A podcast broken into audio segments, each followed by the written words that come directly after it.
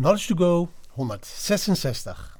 Deze microles is geïnspireerd op basis van een idee uit het boek Anti-kanker, geschreven door David Servan Schrijber. Hefbomen tegen kanker. In mijn coachgesprekken heb ik het regelmatig over hoe belangrijk het is om een gevoel van zelfredzaamheid te hebben wanneer we de betrekkelijkheid van het leven beschouwen. Vooral als we te maken hebben met zoiets als kanker. Vandaag gaan we praten over kanker en hoe je het kunt bestrijden. Bij David Servan Schrijber werd op 31-jarige leeftijd een hersentumor vastgesteld. Hij schreef een geweldig boek genaamd Anti-kanker, waarin hij de wetenschappelijk bewezen levensstijlveranderingen documenteert waarvan we weten dat ze werken om kanker te helpen bestrijden. Als je op zoek bent naar een boek om te lezen, begin dan absoluut met dit boek. Hij vertelt ons het volgende. Welke hefbomen kunnen we gebruiken om kanker aan te pakken? Eerst moeten we weten dat we veel kunnen doen om kanker te bestrijden. Buiten de traditionele westerse benaderingen van chirurgie, bestraling en chemotherapie. Hij vertelt ons dat we het terrein onherbergzaam moeten maken voor kanker. We moeten de aanvoerlijnen van kanker afsnijden en stoppen met het voeden van de groei ervan. We beginnen met een anti-kanker bekrachtigende mindset.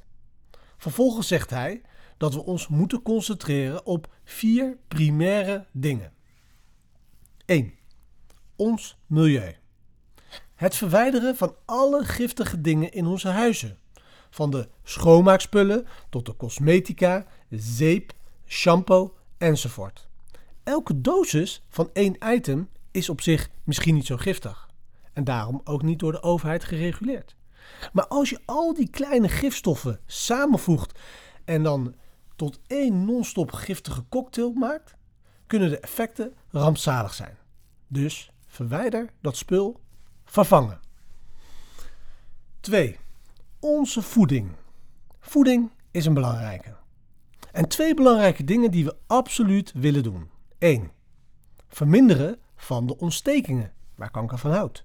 Door suiker en meel te elimineren en tegelijkertijd onze omega-3 tot omega-6 verhoudingen te optimaliseren door plantaardige oliën en vee in de veehouderij te elimineren.